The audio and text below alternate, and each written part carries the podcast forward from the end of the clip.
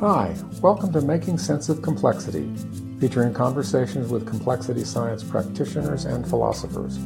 Our goal is to share insights on how to make sense of our complex and uncertain world. Today, our guest is Princeton professor Justin Junge. Justin earned a PhD in psychology from Yale and served in fellowship positions at Harvard, Dartmouth, and Tufts before joining the faculty at Princeton. His areas of focus include the philosophy of science and mind, information theory, brain evolution, probabilistic laws, and the emergence of order. Let's begin. Justin, welcome to Making Sense of Complexities. Nice to have you. Thanks for having me here. I uh, I do remember seeing you give a presentation. I think it was about twelve or thirteen years ago on the talking about the complexity of the human brain. So I'm kind of excited to touch base with you now and and uh, flow that into the conversation on the podcast. So um, it's just great to great to see you again and talk to you about these topics again. Well, I appreciate, appreciate the opportunity to talk with you. Yeah. And yeah, I remember that that talk on the complexity of the human brain, and it hasn't gotten any less complex. Uh, yeah, I I think that's probably the case. So let's start with uh, just uh, where are you calling in from? I'm calling in from my office in Princeton, Princeton, New Jersey. Um, I'm a lecturer in the psychology department, and I've worked in a bunch of areas related to human cognition um, and psychology and, and some philosophy as well. Yeah, so that's got to be a pretty heady atmosphere. A lot of famous names have gone through the, the halls at Princeton, so that's uh, that's a great place to be if you're trying to think big. Um, so tell me what the what the weather's like weather is uh, is unseasonably warm. I guess is the is the January. We haven't had any snow yet. It's been uh, or almost no snow. We got a little tiny dusting. Yeah, middle middle of winter and no snow in New Jersey. So that's um, that's a sign of changes taking place. And yeah, yeah, it's funny. I, it seems like one of those things where I like the snow, but a lot of people seem pretty happy to have a have a warmer warmer winter. Yeah. I, I often think about um, you know, climate change, and people focus on the negatives of it, and uh, th- there are some negatives, but there's also some possible positives. It seems yeah. Yeah. worth uh, change can be good and change can be bad, and I feel like some changes you can you can appreciate. Yeah, yeah, and. Um, uh, you have a you have a couple of kids. Did they get a chance to see the, see any snow this winter? Um, we had a good freeze right before Christmas, and sort of all the all the puddles and the wetlands near our house froze, and the kids went out and ice skated on their backsides uh, through the forest, and it was lovely. But we, have had yeah, no no sledding yet. Yeah, okay. Well, I hope they get a get a run at it anyway. Um, so thanks, and I uh, I wanted to get a sense of now your your background is uh, is primarily in psychology but you've done a lot of different things in that field over the over the years and spent some time in physics. So I just want to start by asking what got you into this field? What what's attracted you? What's kept you going? Um, why this? Well, I guess the there's a long answer and a short answer. I'll try to try to balance with a medium answer. But I've been interested um, since you know teenage years and how the mind works. Um, the question that really captivated me is how does consciousness work? How do we have sort of an understanding of consciousness from multiple different levels, from a transcendent level, from a, a material level, possibly? Um, could you get consciousness into machines? And so I I wanted to pursue that topic in college, and I I tried out a neuroscience lab, and I tried out um, an animal cognition lab and I tried out social psychology and I, I came to think that vision science was the right the right approach. And vision science has a really long history of rigorous study of trying to understand how we process information from the, from the retina to visual cortex and multiple different pathways. And the, the topic within vision is attention. So visual attention. You can you can have your eyes pointing one way and your attention can be somewhere else attention is what you're aware of. And so, if we could understand how you can shift your awareness, um, how you can be aware of one thing versus another thing, and what happens in your brain when information goes from unconscious to conscious. What's going on? Is it a particular brain area that's activated? Is it a particular type of activity? Is it um, activation in one area broadcasting to the other areas? What exactly is going on when information transforms from unconscious to conscious in the brain? And that was a question that I sort of came across, or the framing of it that I came across during undergrad, and decided that that's it. I really, mm. I need to mm. know everything I can about this. Um, mm-hmm. And so then I, I did my PhD in a vision science lab uh, at Yale and focused on that transformation from unconscious to conscious, mostly using behavioral experiments. Um, though the lab I was in also used fMRI to look at you know how things were changing in people's brains, but that wasn't my my method of choice. I really I liked the behavioral experiments because you could code them up in a couple of days and get data in a couple of days and potentially answer a question. You know, within a week from the time you get this burning question, you've got a, a candidate answer and then follow up questions. And I I was really drawn to that that cycle of being able to get excited about a question and possibly answer it while that excitement was still fresh. So, give me an example of a. Uh, I mean, it seems it seems um, kind of surprising that you can go from question to study to uh, to answer in a short period of time when you're dealing with something as complex as vision in the human brain. So, sort of describe how that experimental process uh, works. Maybe an example of something. Yeah. So, I mean, there's there's lots of different methods that people use in vision science, but one of the ways people study attention is with the task called visual search, and it's a toy version of Where's Waldo. Um, you know, you define a target and you set up some distractors, and you say, um, how long does it take you to find that target, and is it dependent on the number of distractors? And so, if you're looking for uh, the letter T amongst a bunch of letter L's, um, they've got features in common, those sort of junctions. Mm-hmm. And the more L's that you add to the screen, the longer it takes you to find a T. They call that um, serial search. So you search one item, then the next item, the next item, and the reaction time goes up as you add items. But if I tell you to look for a red item amongst a bunch of blue items, you find the red item right away. It doesn't matter if there's five blue distractors or 100 blue distractors, the red item sort of pops out at you. So, in that case, the field of you don't have to kind of scan through the whole field of vision to figure it out. It's just something that you can see right off the bat, so it's quick, right? Yeah, that's right. So it's yeah. it's as though you're you have a pre-made attentional filter that will just let that one thing through. You don't have to inspect each. You don't have to shift your attention one item at a time and process them. And so those, you know, those simple well, where's Waldo type experiments, yeah. you can um, you, know, you can control all the aspects of the visual screen using a number of different programs. I, I think in, uh, we used uh, MATLAB in my lab, but um, you do it now mm-hmm. with Python and different different extensions, and people use a, a number of different languages. So you can you can program the experiment. You can change the number of distractors, or the type of items, or the complexity of the items, um, the distribution. You can put them in a circular field or scattered randomly about. And those are the sorts of things that you know little little tinkers you make to the program, and then uh, you run it on yourself. You run it on your lab mates. You bring in some undergrads or some paid uh, people from the community, and you pretty quickly got uh, data that are uh, high, I guess, high qual- quantity of data, hopefully high quality as well. But you can give somebody a visual search task, you can give them a thousand of them, and, and what you need yeah. for data is is uh, either high signal in each trial or just a lot of trials. So you build up signal over noise and because these tasks can be done rapidly, you can take you can, each hmm. trial can be one second.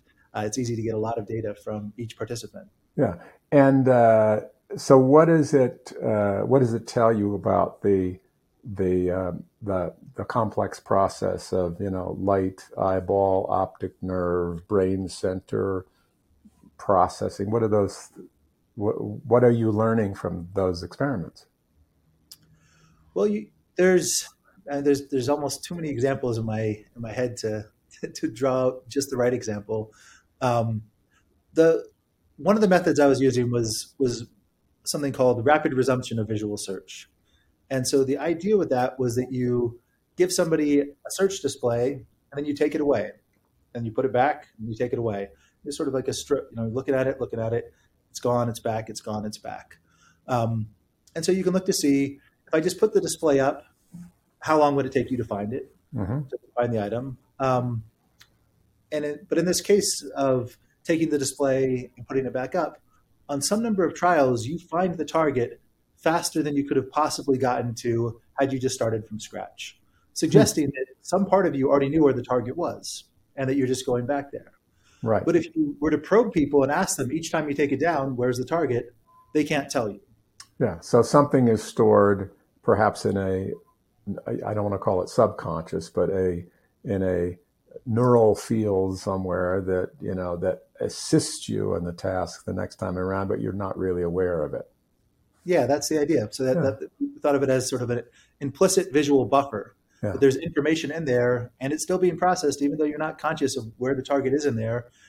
Somewhere in your head, they it found the target and it, it guides you directly there the next time the display comes up. And so that that is sort of a you know petri dish or isolated example of information transforming from unconscious to conscious. And so right. use that as a tool to try to understand what's the capacity of that implicit buffer. Um, and how does that compare to the capacity limits of your conscious awareness? Can you get more information in the buffer than you can be aware of at a given time? Is it the same amount of information, just something else has happened to it? Mm-hmm. Is it detailed information? Um, does it include the locations and the details and identities of objects, or does it just have like pointers? There's four items there, and one of them you know, has a red highlight. That's the target. Uh, we don't know exactly what it is, but look there next time. Mm-hmm. Um, and I, I, didn't I didn't get all those answers. I sort of set off doing that type of work, and then got interested in other things. And right. So so that that kind of thing gives gives you insights on um, what the capacities and the functions are. Uh, that are working in the brain, perhaps in ways we don't really understand. So it begins to fill in that that that uh, picture of how the brain processes and filters its attention, and you know, so that's um, uh, that's great stuff. Now, I want to go back a little bit because I, I know I've heard it that the the Greeks believed that the eyeballs, you know, sent something out, and and that's how they perceived. And I think more, uh, you know, later. Um, uh, science which suggests, well, we know now about the electromagnetic spectrum and we know the retinas and the receptors on the back of the eye. But I know there was some question about, um, you know, the idea was that the receptors on the back of the eye would send signals into the brain that the brain would interpret. But um, I gather it's now, um, there's more of a sense that there's a lot of stuff happening maybe at the eyeball and in the optic nerve that that sort of uh, pre-digests the data. It doesn't go as raw data in the in the in the brain. Is that, am I correct about that? Yeah, there's a lot that happens from the retina to recognition. So each of your retinal cells has about 120 million receptors. So hugely high bandwidth amount of information arriving at the part of your brain that's exposed to the external world. Your retina is neurons pointing at the world with light, the light receptors. So 120 million receptors sampling many, many times per second. Um, and you think about that funneling up to how much are you actually aware of at a given moment. And I think there's um, there's a lot of ways to think about that, but one of the examples from vision science is, is called change blindness. So if you change something about your scene, if you were to uh, change the words in the picture over your shoulder, I wouldn't notice. I've been looking mm-hmm. right at it for a long time, but I'm not consciously aware of it. Mm-hmm. And so the capacity limits of our conscious awareness seem really, really restricted. I think about that as sort of a yeah, yeah, a, a really restricted capacity limit compared to these 120 million pieces of data arriving on each of your eye multiple times every second. And so what's what sort of all the steps, all the filters, all the processing that's happening, and it happens, you know, the first level after your retina already there's a downsampling, a 10 to 1 downsampling. And so the retinal cell firings are combined. They're extracting information and compressing it, and that before it even exits your eyeball, and then uh, on the nerves on the way back to your visual cortex, your V1 and your motor cortex. Um, there's additional things happening. Yeah. And so, also yeah. your brain is also reaching forward to your retina and right. adjusting, well, adjusting at least your pupil based on high level things. So if I show you a photograph of of the sun, your pupil will constrict. It's changing the, inform- the incoming information, the amount of incoming light um, based on a high level category. And so it's there's information traveling back and forth dynamically as you're processing. So it's a two two-way con- conversation between the you know the retina, the optic nerves, and the and the brain. There's a two-way flow, the data flowing in, but it's being guided by uh, instructions, if you will. And is that how attention works? Is attention attention is presumed to be governed in somewhere in the brain, not out in the optic nerve, for example? Yeah, I mean, there's there's thought to be um, both top down and bottom up attention, and so there are properties of the of the world that will capture your attention. Um, one of the well, so these these things have been studied a lot in the lab. They were also sort of incidentally studied by people trying to get you advertisements. Mm-hmm. Things pop up on your phone, and people were testing what, what was capturing people's attention. But, but for example, one of the best bottom up signals for attentional capture is looming when something gets bigger. Um, and so if something grows in size, it's, a, it's the old John Handy joke, the joke.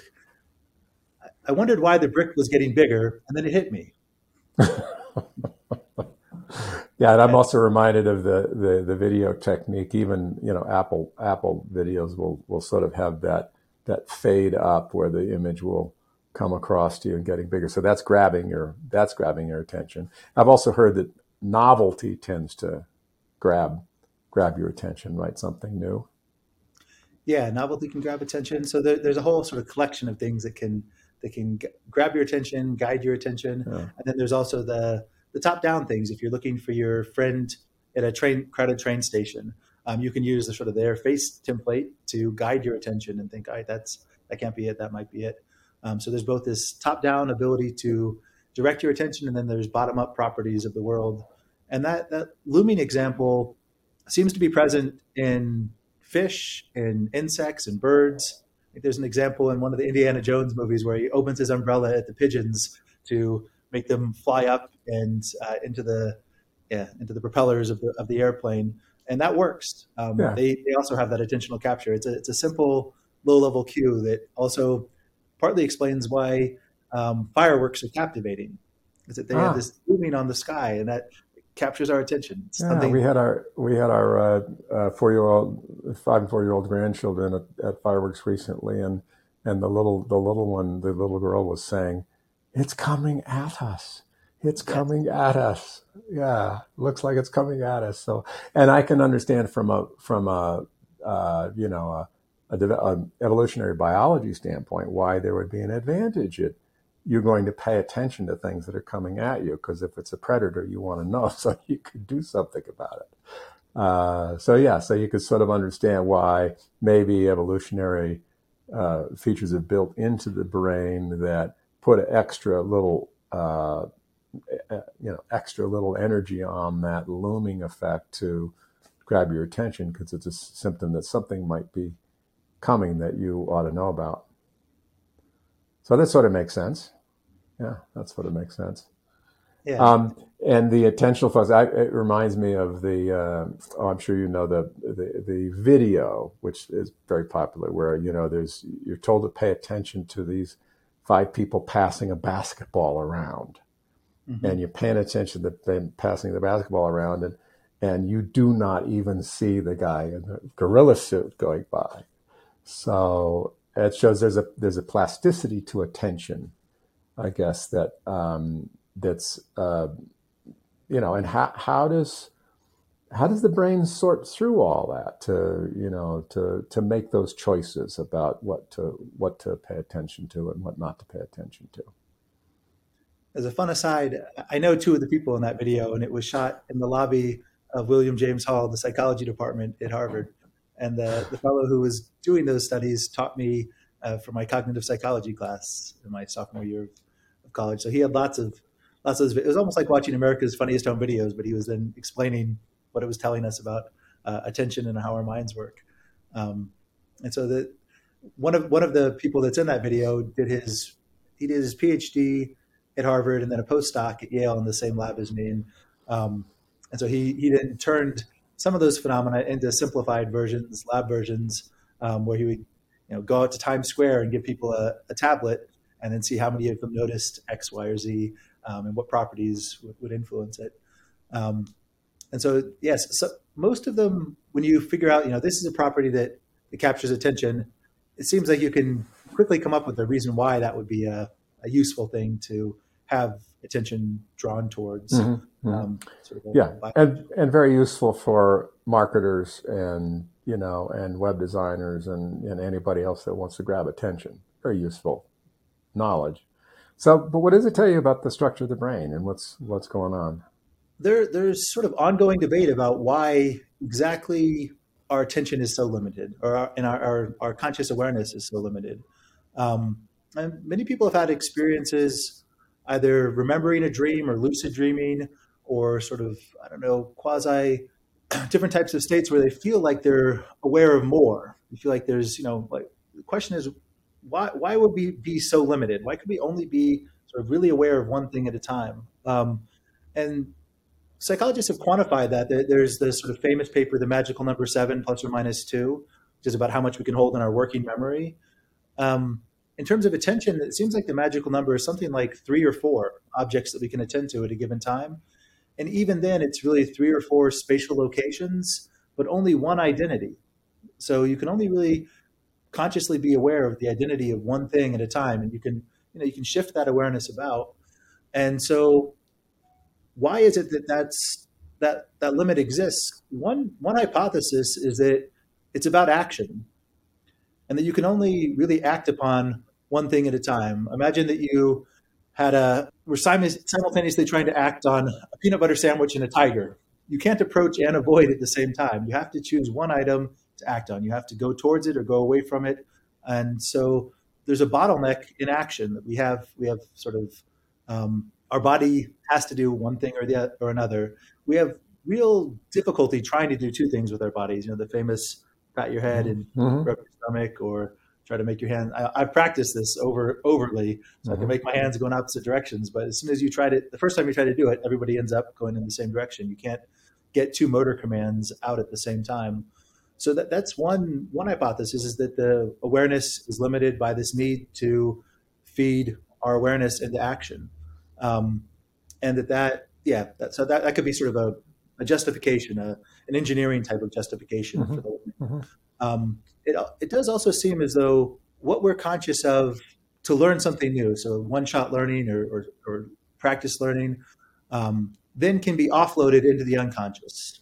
And so then it can become sort of automated you think about way back learning how to drive. Everyone learning how to drive is really struggling, especially back when we used to drive stick shift, right? It's like, get, got to put the clutch down and press the gas, and it, it's all almost overwhelming. But after a bunch of practice, you can drive from home to work and, you know, forget that you were supposed to be going to the gym because you were on autopilot. Mm-hmm. Uh, you're just executing all these things almost as at automated routines. Right, and that's what the the process with athletes. I mean, you you can't you know if you look at a basketball player who is making shots, eh, that process is automated. He doesn't think about it, and if he does start to think about it, it'll falls apart because that attention gets in the way of the automaticity. I mean, they talk about the yips in golf and these mm-hmm. these things that if, if you start paying too much attention to things that are otherwise automatic, but even walking, you know, if you start thinking about placing your feet and balance and all that stuff. It can confuse the process of walking. And you become less stable. So,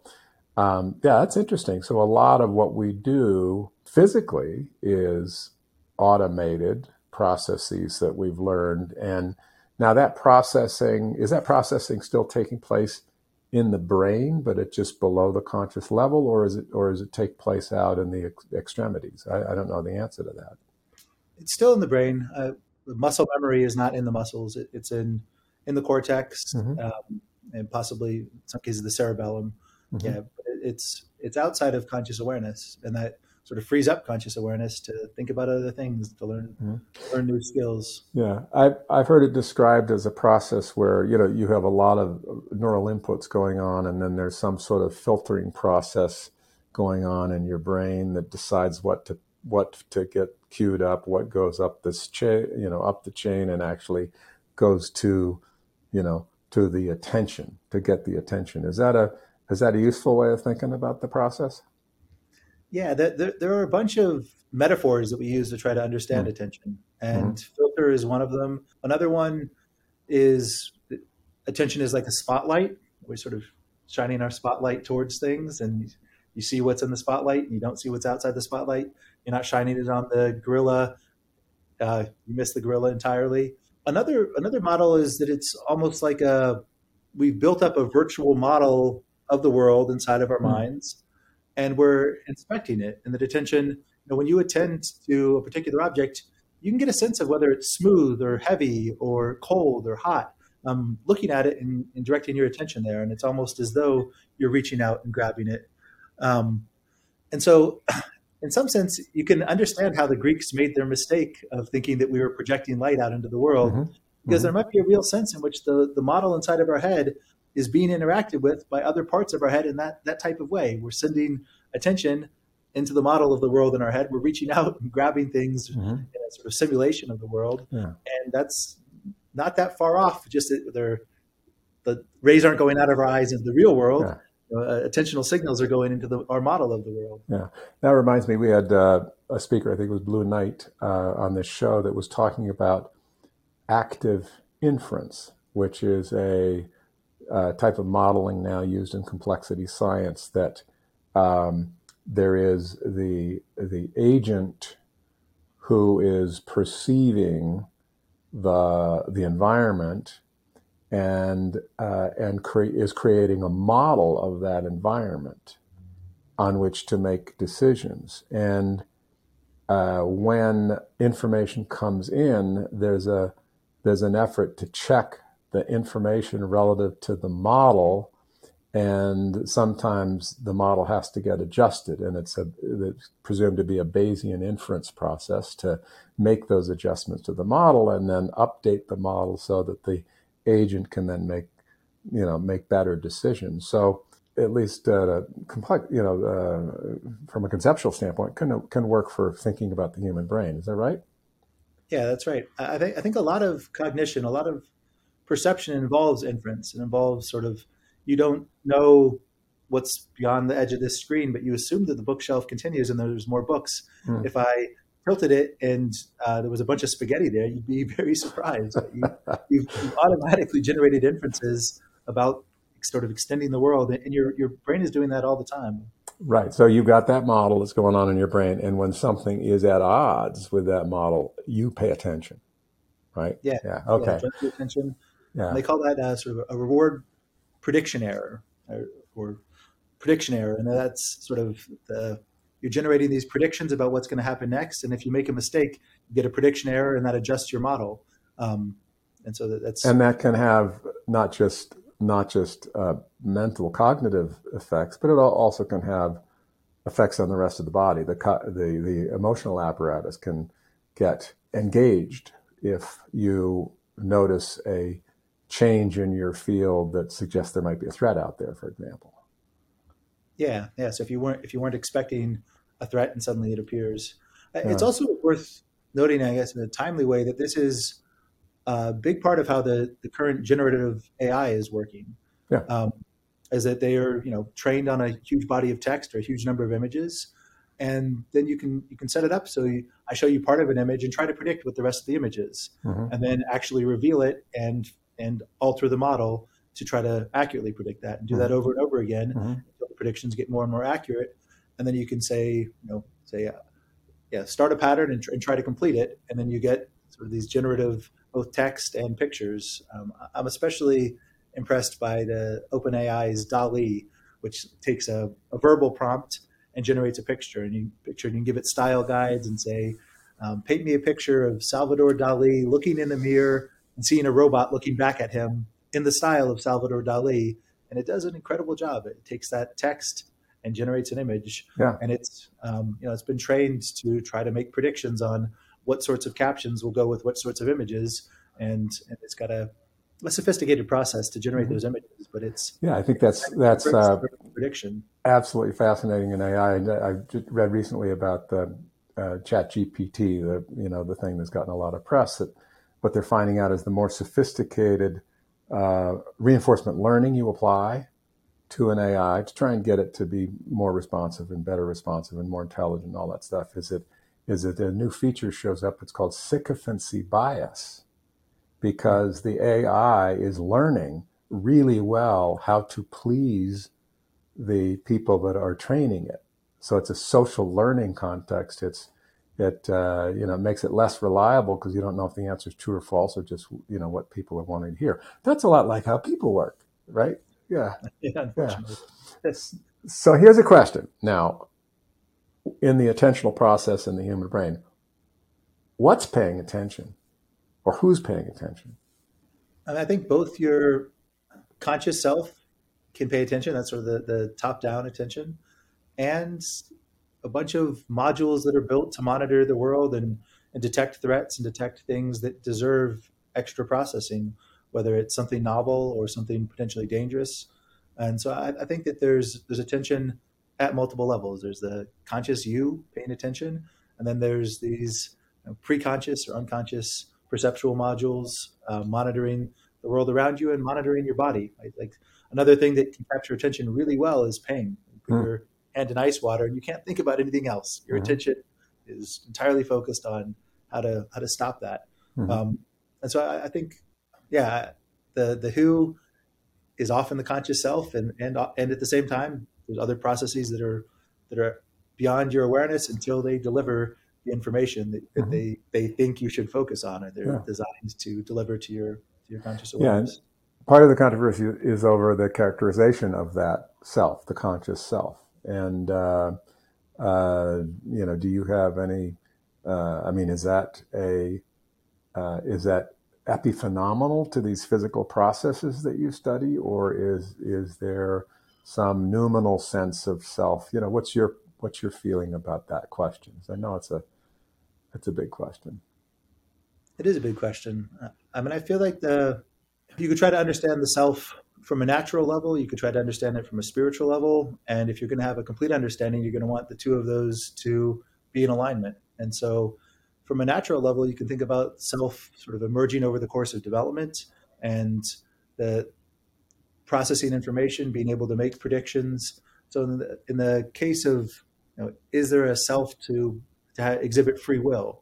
you have to think about well how do you how does the self come online how does it come to both know about the world be able to make predictions and then be able to make decisions that change the probabilities of things that, that are actually going to be causally efficacious in the world.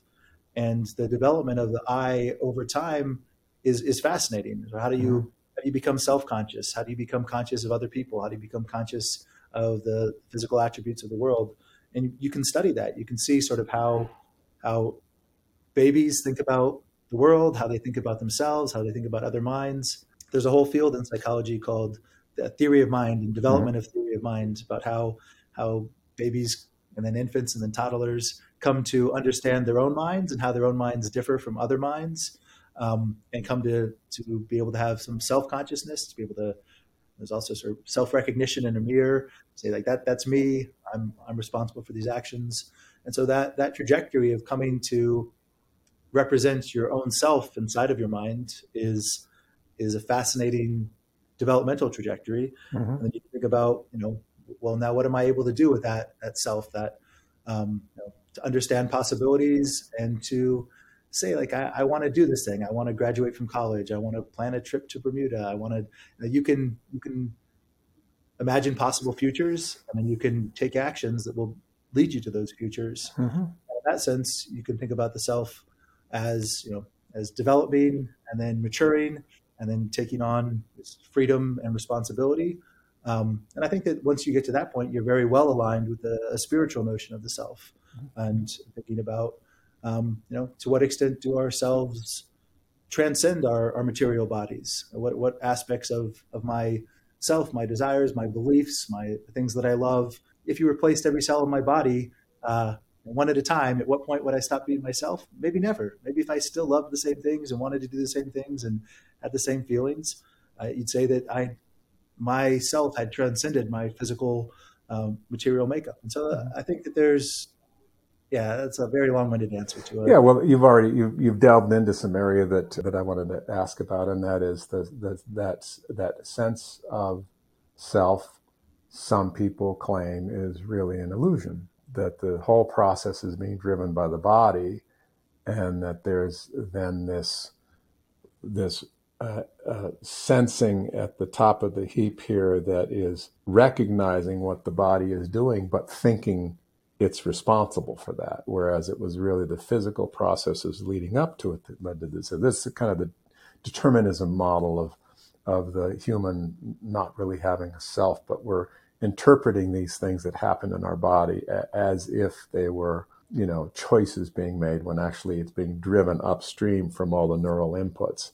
Sounds like you kind of go the other way in the sense that well yeah there is something that makes makes those decisions and choices. I mean when you look at the architecture of the brain there are many more connections going from the top down than the bottom up. People had these initial feed forward models of perception and cognition where information was just flowing in and then you know, uh, something would happen at the top. But really, you know, as I as I mentioned before, even in the case of vision, that your high level cognition reaches back down to the pupil and alters the incoming information, and that the the high level sort of things that you that you think about, that you know, that you want to do, are in many ways can, can become in control of your actions mm-hmm. and and guide what you what you attend to. Mm-hmm. If you if you want to attend to the beautiful things in the world, take any part of the world, and there are some things you can attend in that scene, even a you know a very difficult scene that are beautiful, and you can decide I'm going to direct my attention to these things, or I'm going to direct my attention to the things that are interesting, that are that are confusing or mysterious, and and we certainly have control over that. And anyone who says that they don't have control is you know telling themselves, I think, a little bit of a, a mistaken story. Um, yeah. At the same time, it's possible to have an illusion of agency when you when you don't really have it. So if I were to hit the table right now and the power went out in your room, I would feel like, wait a second, did I just do that? Did I? Uh, you, you can you can mistakenly feel as though you your actions are efficacious in ways that they're not. You can have causal mm-hmm. illusions about you. Yeah, and that's that's one of the the, the determinist would make the accusation that uh, oh well, you know, we're built to be agency detectors, so we'll just you know, we will detect things happening out there and assume that there's agency behind it. It's like, you know, when children are, you know, children will will see something that we know is just a um, a random event or an accident or the change in the weather, and they'll sort of, you know, jump to the conclusion that there's there's agency there. Um, but it sounds like uh, part of this, if you accept agency on your own behalf, you quickly learn as a child to begin accepting agency on the behalf of others. And so understanding, well, I have a mind that makes choices, others have a mind that make choices. So then you you can start externalizing that sense and and and uh, and believing in the agency of others, and sometimes making a mistake and believing in the agency of your of your you know of your fuzzy toy if or your uh, you know your snuggly, but um, but that's part of the human process as well. Yeah, yeah. I think. I mean, I think it's it's worth noting that there are there can be illusions, right? There can be illusions of mm-hmm. of will power or will effic- efficacy. There can also be visual illusions, right? There's we know of lots of visual illusions. That doesn't mean that all of perception is uh, is malarkey. Yeah. right? The yeah. fact that there's visual illusions is, is in stark contrast to the typical reliability of vision, and, and everybody has the experience of you know uh, of, of, conscious will of, of free will of being able to think, you know, this is what I want for lunch, or this is what I'm feeling like. I'm going to make a plan to go do that, and they do it. And you know, that could be on the short term or or the very long term. Um, if you were to try to predict where you and I are going to be five years from now, for example, or or even maybe six months from now, there's no physical model that could possibly make that prediction. Uh, you could you could have a model with every atom in the universe and be trying to, and you know, there's noise in those models because, because uncertainty principle and things like that. But the model would just fall apart pretty quickly.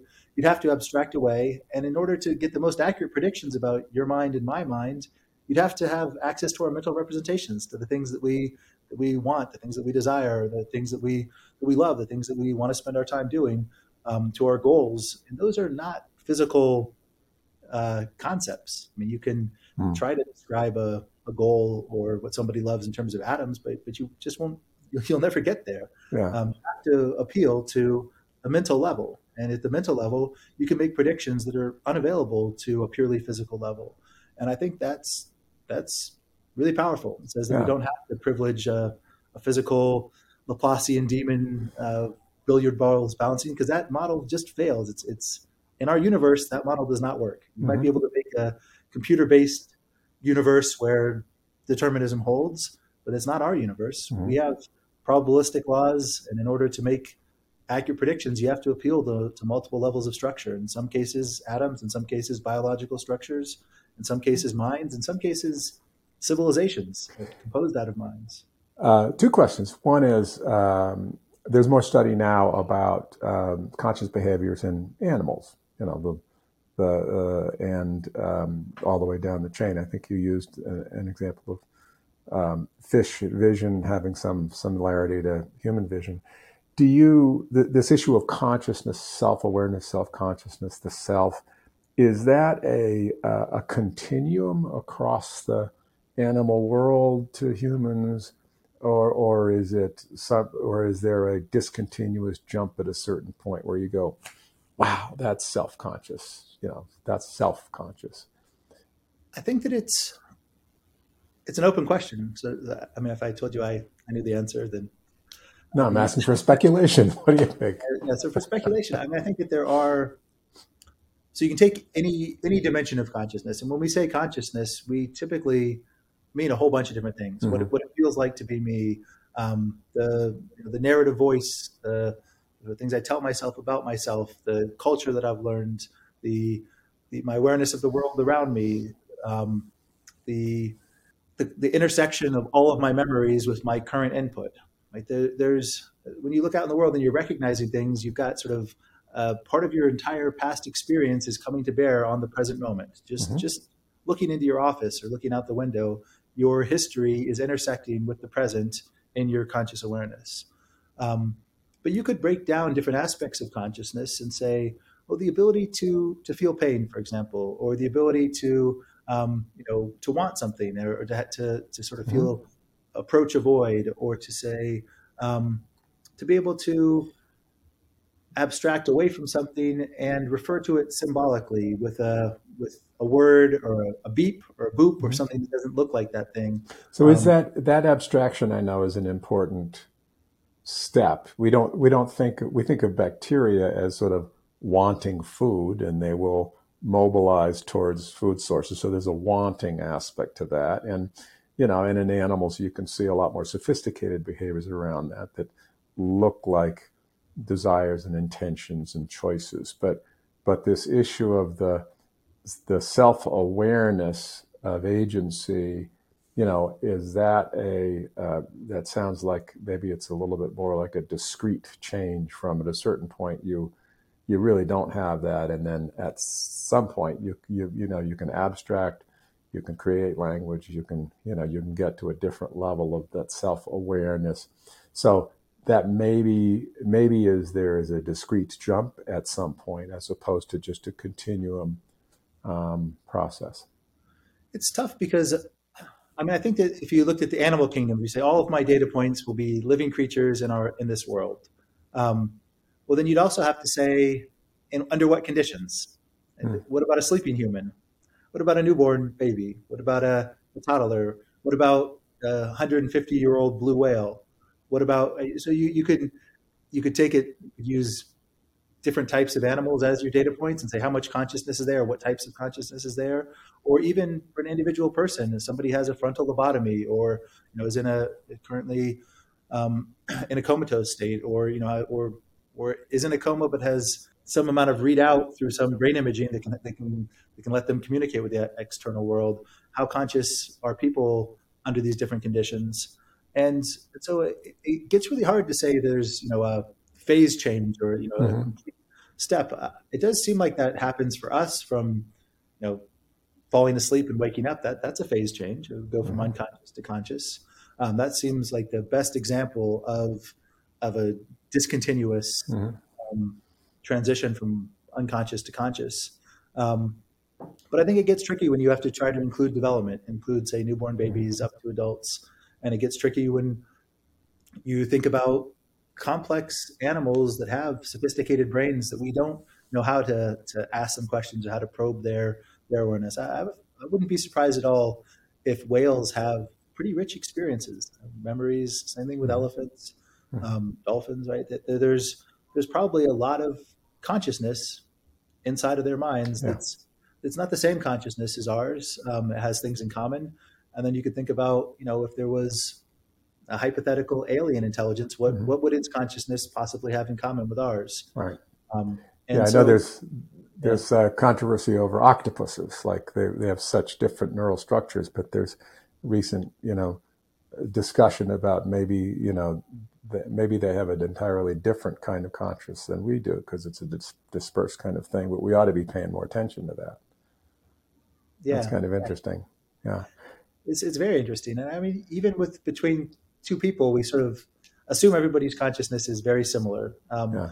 I think I think even individual people can have fairly different conscious experiences. I, I think mm-hmm. people that are neurotypical versus atypical, somebody with ADHD or autism, um, I imagine that their conscious experience is has a lot in common with mine and, and a lot that's different. Mm-hmm. And we don't know. We don't know exactly you know what all is in common and what's different.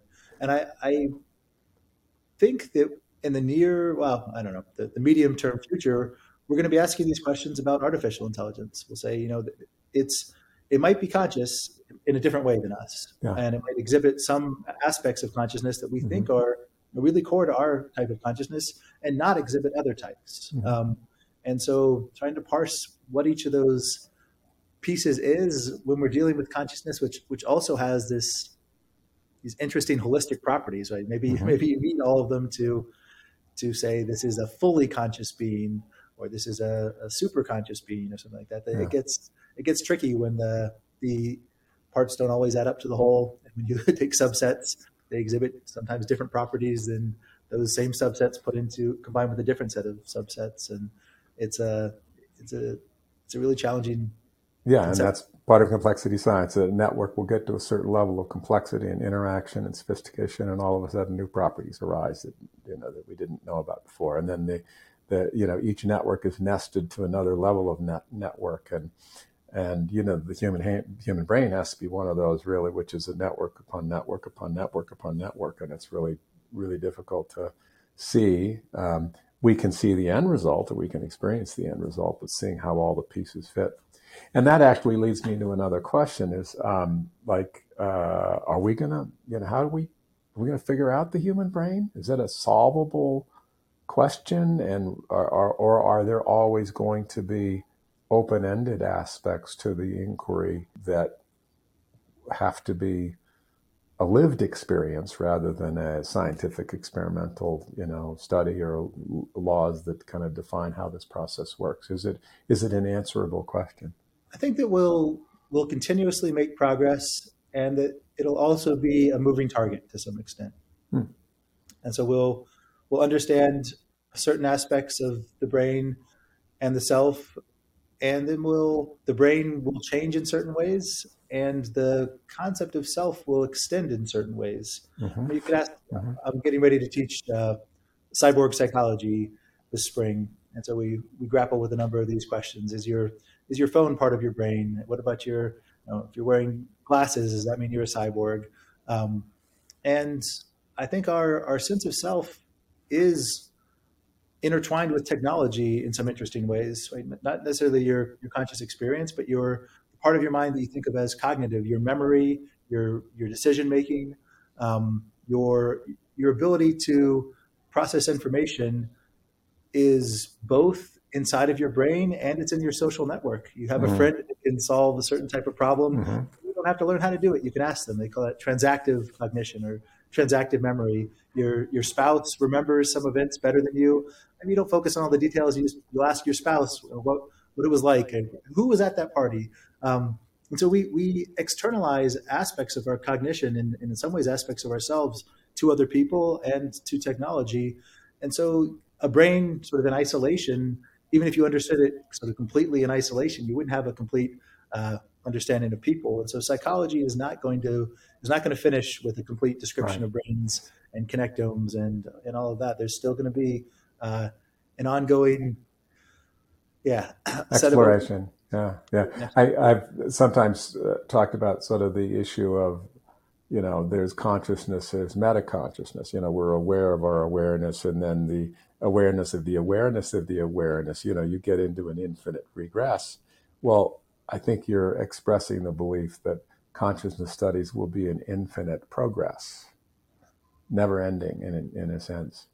Um, I know you've spent some time studying physics, right? So, how about physics? Is physics subject to the same set of conundrums or limitations that you know it will always be a future moving target, or is that something where you think there will be you know kind of the definitive theory, physical theory of everything, where you know the quantum physics is going to be integrated with um, classical physics, and everybody will be happy.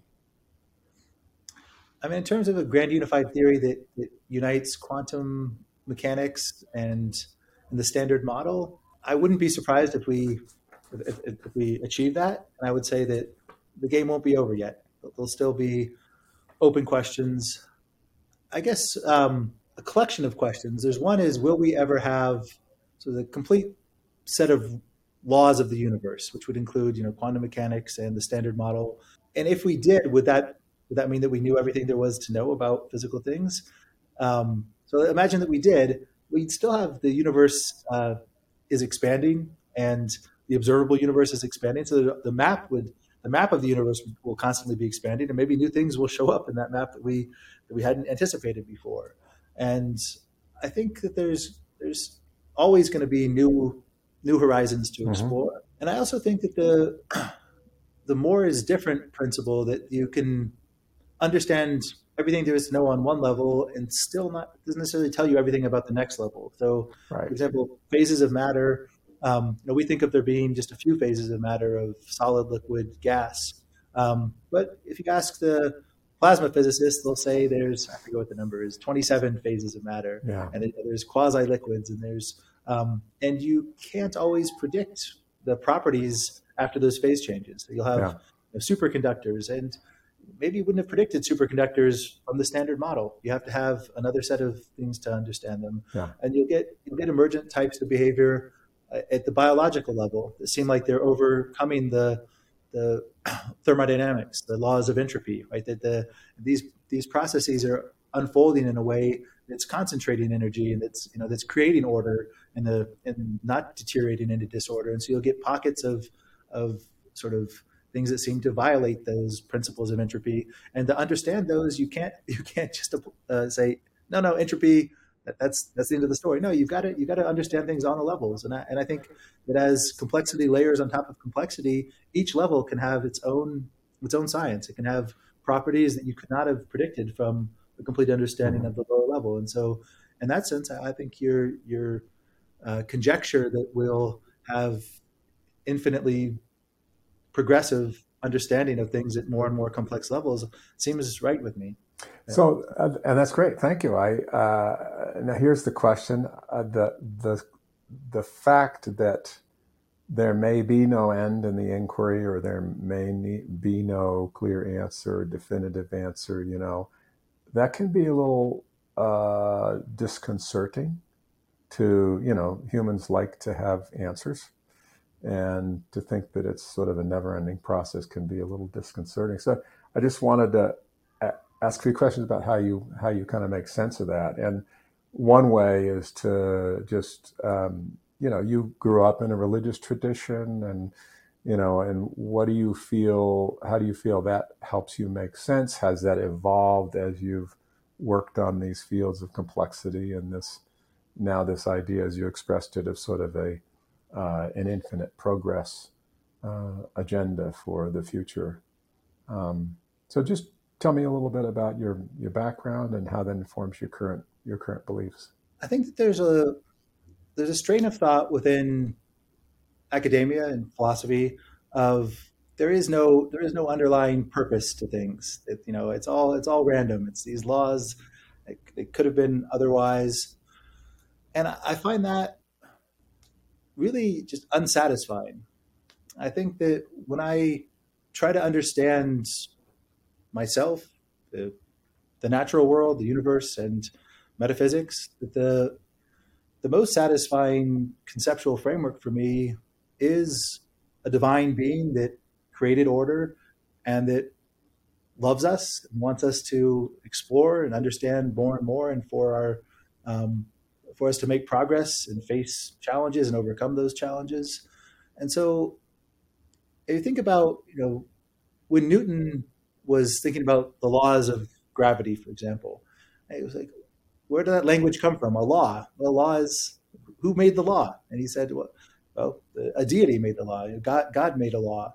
And so to, to try to understand science as as a window into a higher order of sophistication and knowledge and lawfulness, I find really fulfilling, motivating. I, I guess it, it, it seems like the right way to think about things. And that when hmm. I when I imagine oh, what what could be the law underlying this natural process, or or how could this seemingly chaotic or in some ways seeming random or noisy behavior actually have a lawfulness to it, it helps me make progress in understanding things.